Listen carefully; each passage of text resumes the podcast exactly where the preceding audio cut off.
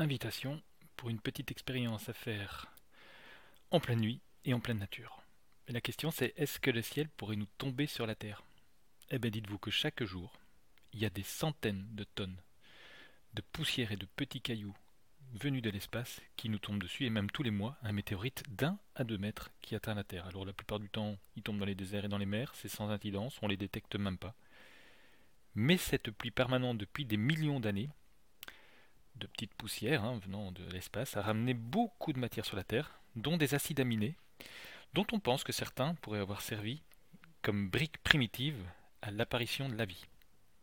Alors, la prochaine fois que vous observerez le ciel, dites-vous que, même si cela ne se voit pas, il vous tombe sur la tête un peu chaque jour, et qu'en fait, c'est pas si grave.